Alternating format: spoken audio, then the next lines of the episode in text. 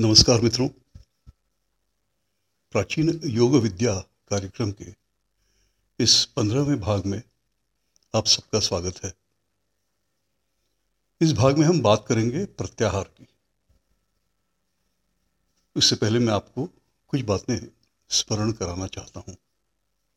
पहली बात यह कि हम योग के पहले सोपान पर हैं। आपको याद है एक सूत्र मैंने आपको बताया था। त्रयम अंतरंगम पूर्वेभ्य।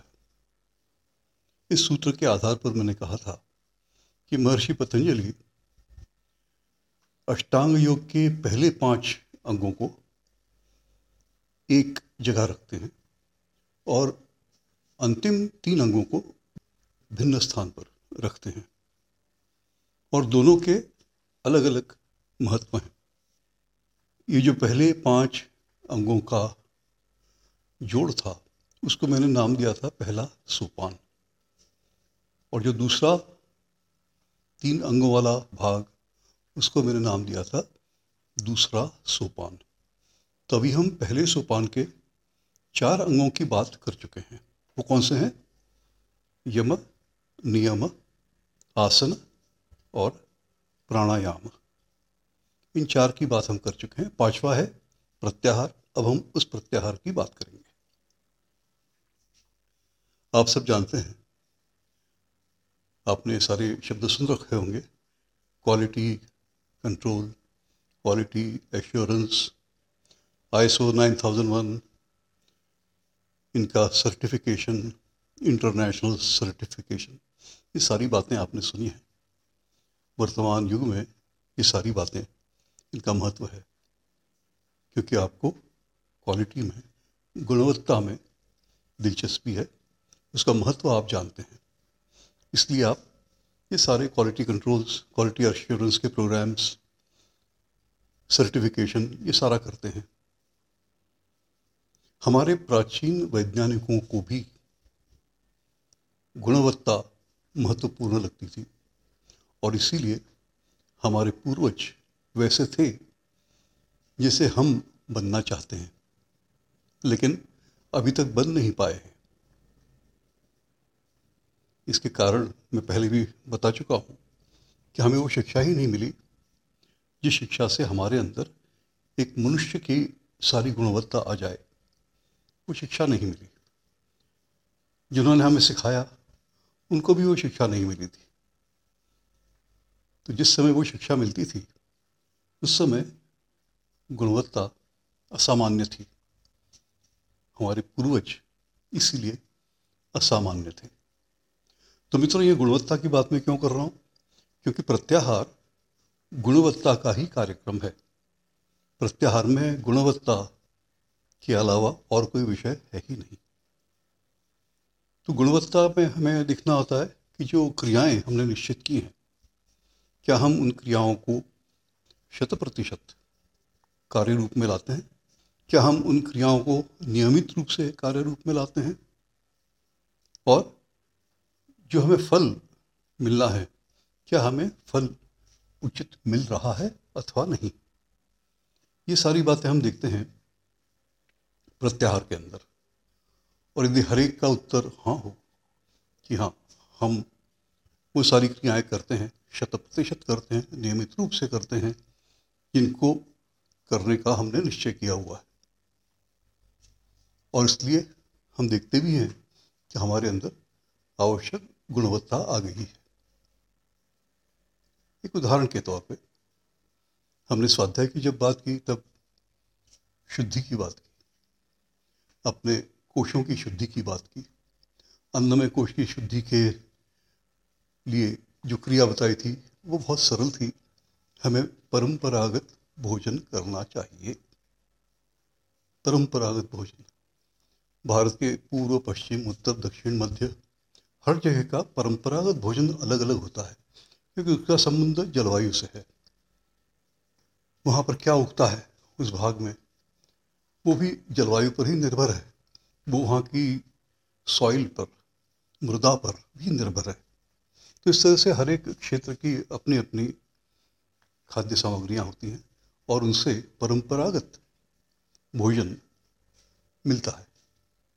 आपको यदि पता हो कि आपके क्षेत्र का परंपरागत भोजन क्या है और उसे यदि आप किसी न्यूट्रिशन से परामर्श करके पता लगाएँ तो आप देखेंगे कि वो बहुत ही बैलेंस्ड भोजन है। बहुत ही बैलेंस्ड उसमें छह प्रकार के रस आपको मिलते हैं। उसमें आलस्य निर्माण करने वाली कोई चीज़ नहीं मिलती। उसमें सारे न्यूट्रिशन के एलिमेंट्स मिलते हैं। ये सब कुछ होगा। तो आप परंपरागत भोजन यदि नहीं करते हैं तो आप निश्चित रूप से भूल कर रहे हैं। और ये परंपरागत भोजन महँगा नहीं होता कभी भी। जब जो पैदा होता है, तब वो हम ग्रहण करते हैं। लेकिन विचारपूर्वक करते हैं। और मैंने आपको ये चेतावनी दी थी कि यदि आप खान पान के बारे में मनमानी करते हैं तो हज़ार कोशिशें भी आप कर लें। आपका अन्नमय कोश शुद्ध नहीं हो सकता, साफ़ नहीं हो सकता। छोटी सी बात है, लेकिन अगर आप नियमित रूप से करें तो उसका बहुत बड़ा लाभ है। दूसरी बात मैंने कही थी अन्नमय कोश के लिए ही कि आपको वज्रासन में बैठना है पंद्रह मिनट। तो क्या बैठते हैं वज्रासन में पंद्रह मिनट? बैठेंगे तो लाभ होगा। सुनने से कुछ लाभ नहीं होता जब तक उसको आप जीवन में नहीं उतारते। तो ये तो हो गया एक छोटा सा उदाहरण अन्नमय कोश का। प्राणमय कोश के लिए मैंने क्या कहा था? कौन सी क्रिया करनी है? प्राणमय कोश के लिए आपको ऐसे आसन करने हैं, जिनसे आपका शरीर का एक एक कण जागृत अवस्था में आए, सक्रिय हो। क्या आप ऐसा करते हैं? ये सारी परीक्षा होती है प्रत्याहार के अंतर्गत। तो अगर आप प्रत्याहार कर रहे हैं तो उसका अर्थ है कि आप आत्म परीक्षण कर रहे हैं। फिर मनोमय कोश के लिए मैंने कहा था कि आप हमेशा किसी न किसी पटल पर रहते हैं। स्क्रीन पर। वो स्क्रीन या तो टीवी का होगा, या लैपटॉप का होगा, या फ़ोन का होगा, या टैब का होगा, जैसे आईपैड और एक स्क्रीन इससे भी गहरा और इससे भी ज़्यादा विस्तृत क्षमताओं वाला है। उसे हम कहते हैं मनोमय कोश। मनोमय कोश एक मल्टी डायमेंशनल स्क्रीन है। आपने अब तक जो भी स्क्रीन देखे हैं टीवी लैपटॉप या फ़ोन के, उनसे आपको कभी सुगंध नहीं मिलती, उनसे आपको कभी स्वाद नहीं मिलता, उनसे आपको कभी स्पर्श नहीं मिलता, उनसे आपको केवल दृक श्राव्य, यानी कि तस्वीरें दिखती हैं और आपको सुनाई पड़ता है। बस ये दो ही चीज़ें होती हैं। लेकिन मनोमय कोश, वो एक ऐसा पटल है, एक ऐसा स्क्रीन है, जिसमें आपको दृक और श्राव्य ये तो मिलते ही हैं। मतलब तस्वीरें दिखती हैं, चलती फिरती तस्वीरें दिखती हैं, सुनाई देता है, वो क्या बोल रही हैं, या कैसी ध्वनियाँ हो रही हैं, लेकिन आपको उसमें स्वाद भी मिल जाता है, गंध भी मिल जाती है। और स्पर्श की भी अनुभूति होती है। ऐसा वो असामान्य सा बहुआयामी मल्टी डायमेंशनल पटल यानी स्क्रीन है, असामान्य जिस वर्चुअल रियलिटी की आप बात करते हैं, और आजकल बहुत बात होती है वर्चुअल रियलिटी की तो ये जो वीआर है, ये हम लेकर ही पैदा हुए हैं। वर्चुअल रियलिटी का साधन लेकर ही हम पैदा हुए हैं। मनोमय कोश जो पटल है, उसमें आप जो नहीं भी है, वो भी देख लेते हैं। आप स्पर्श भी कर लेते हैं। वर्चुअल रियलिटी में आपको स्पर्श का ऐसा ज्ञान नहीं होता जितना यहाँ होगा। सारा वर्चुअल रियलिटी का खेल हमारे अंदर है। तो हुए हुआ करे तो हुआ करे। प्रॉब्लम क्या है? प्रॉब्लम क्या है कि जब हम मनोमय कोश को इस प्रकार से उपयोग में लाते हैं तो मन वो सारे काम नहीं कर पाता जिसके लिए उसका निर्माण हुआ है। वो कुछ करने को निकलता है और आप उसको भुलावे में डाल देते हैं। मनोमय कोश के पटल पर उलझा देते हैं। तू ये भी लेके आ चित्त से, तू वो भी लेके आ, मेरी किसी इंद्रिय से, किसी ज्ञानेन्द्रिय से लेके आ। तू जा और कुछ जो बता रहा हूँ, वो कर्मेंद्रिय के साथ कर। उसको पूरा उलझा देते हैं। उसको उसका खुद का काम करने नहीं देते हैं। ये समस्या है। आप वर्क फ्रॉम होम करते हैं, अच्छी बात है। उसमें भी आपको उस पटल पर उलझना पड़ता है, अंदर के या बाहर के स्क्रीन्स पर। और ये ध्यान रखें कि जो बाहर के स्क्रीन्स हैं, वो आपको तभी अनुभव हो सकते हैं जब उसके साथ आपका अंदर का स्क्रीन जुड़ता है, मनोमय कोश का स्क्रीन जुड़ता है। लेकिन ये तो आवश्यक है। आपको तो वर्क फ्रॉम होम करना ही है तो आपको स्क्रीन पर तो लगना ही लगना है। लेकिन जब आपको वर्क फ्रॉम होम नहीं करना है, और जब आप उस स्क्रीन पर मनोरंजन के लिए पहुँचते हैं, उस समय की मैं बात कर रहा हूँ। वो जो मनोरंजन का समय है, उसका आप लिमिट कर सकते हैं। आप खुद निर्णय कर लीजिए। एक घंटा, दो घंटे, जितना भी, चार घंटे। लेकिन एक बार आपने निर्णय कर लिया तो उस निर्णय पर आपको अडिग रहना है। क्या आप रहते हैं? प्रत्याहार में ये पूछा जाएगा कि क्या आप ऐसा कोई निर्णय लेते हैं और क्या आप उस निर्णय पर अडिग रहते हैं? अगर उसका उत्तर हाँ है तो आप एक और परीक्षा में सफल हो गए। फिर मैंने बात की थी विज्ञान में कोश की। क्या होता है विज्ञान में कोश में? कौन सी क्रिया करना पड़ती है उसको शुद्ध करने के लिए, उसको साफ़ करने के लिए? क्या करना पड़ता है? हमें विवेक जगाना पड़ता है। और विवेक जगाने के लिए हमें अपनी बुद्धि को तराशना पड़ता है, एक। और दूसरे, हमें उचित संस्कार प्राप्त करना पड़ते हैं। वो उचित संस्कार क्या है? एक ही है वो। कोई हज़ारों संस्कारों की बात नहीं है। एक ही संस्कार है कि मैंने अपनी बुद्धि से जो पता लगाया कि क्या उचित है और क्या अनुचित तो अगर आप में सही संस्कार हो तो आप कहेंगे जो उचित है, वो केवल जानने मात्र से बात नहीं बनती। मैं जो उचित है, उसको ही करूँगा और उसको करूँगा ही। दोनों बातें मैं उसी को करूँगा और मैं पक्का ही पक्का उसको करूँगा। मैं छोड़ूँगा नहीं।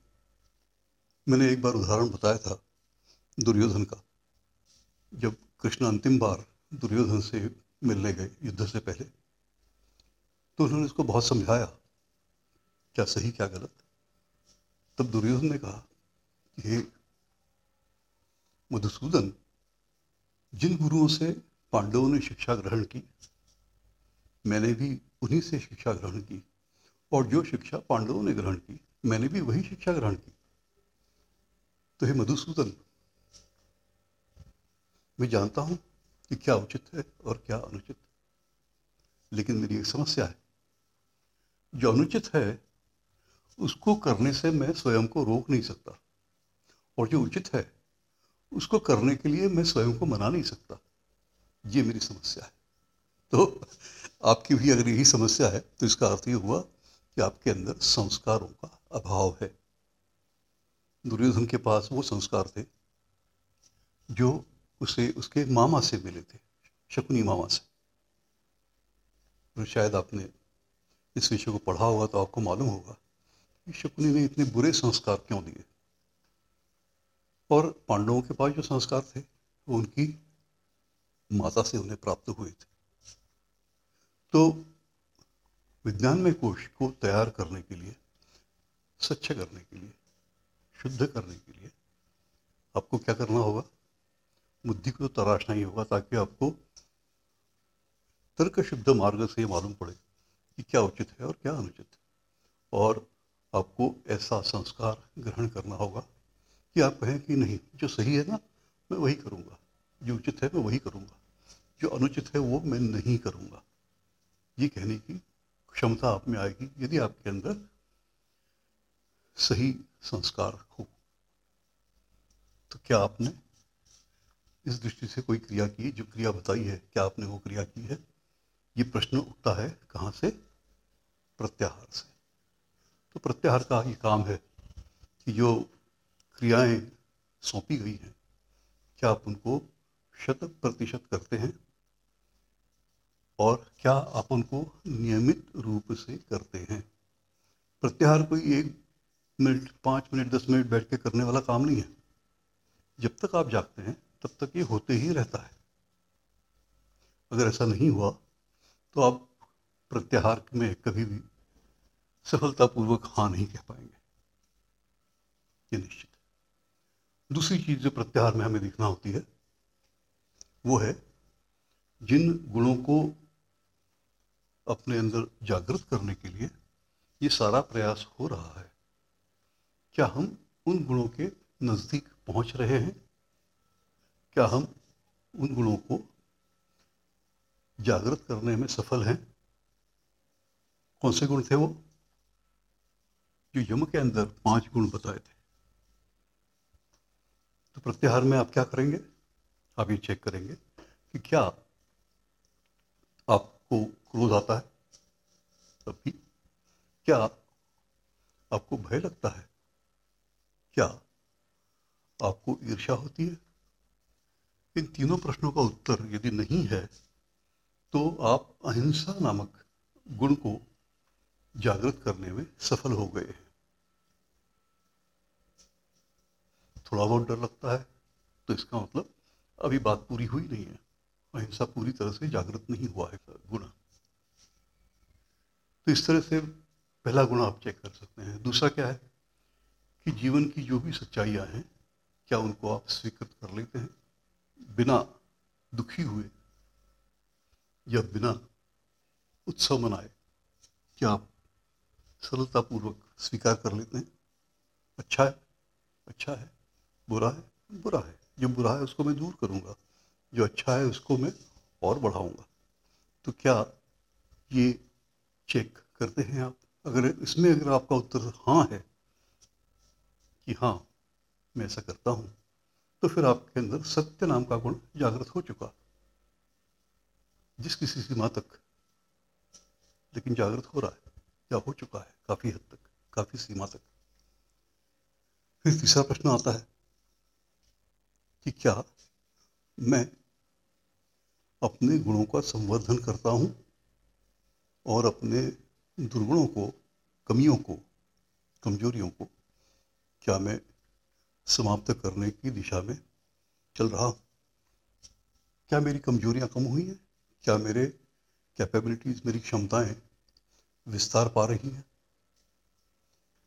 अगर इसका उत्तर हाँ है तो आपने अस्तेय गुण को जागृत कर लिया है। फिर बात आती है एक और चीज़ चेक करने की, कि आप हर प्रकार के प्रयास करते हैं, भली भांति सोच विचार के, उसके बाद कभी सफलता नहीं मिलती। कभी सफलता मिलती है। तो ऐसे में सफलता न मिलने पर क्या आप दुखी होकर बैठ जाते हैं? सफल होने पर क्या उल्लास में डूब जाते हैं?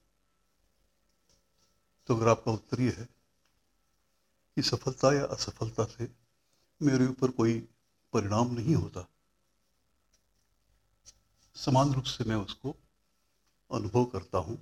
तो इसका अर्थ यह है कि आपके अंदर ब्रह्मचर्य नाम का गुण जागृत हो चुका। ब्रह्मचर्य को कहीं वासनाओं से न जोड़ना, जो कि साधारणतः बहुत से संत करते हैं। और पांचवी चीज़ जो आपको चेक करनी है वो ये है कि, कि अच्छे बुरे अनुभवों से आप सीख लेते हैं और सीख लेने के बाद उनसे प्रभावित होना बंद कर देते हैं। अगर हाँ उत्तर है इसका तो इसका अर्थ ये हुआ कि आपके अंदर अपरिग्रह नाम का गुण जागृत हो चुका। तो इस प्रकार प्रत्याहार के माध्यम से आप अपनी गुणवत्ता की परीक्षा करते हैं। जब इन सारी परीक्षाओं में आप सफल हो जाते हैं तो आप और कठिन परीक्षाएँ दीजिए। और ये अंतहीन है। हमेशा आपको परीक्षा देते रहना है। हमेशा आपको आगे बढ़ते रहना है। इसमें एक क्षण ऐसा आएगा कि आप स्वयं को दूसरे सोपान में पाएँगे। तो मित्रों, आज हम यही रुकते हैं। अगली बार फिर मिलेंगे। तब तक के लिए नमस्कार।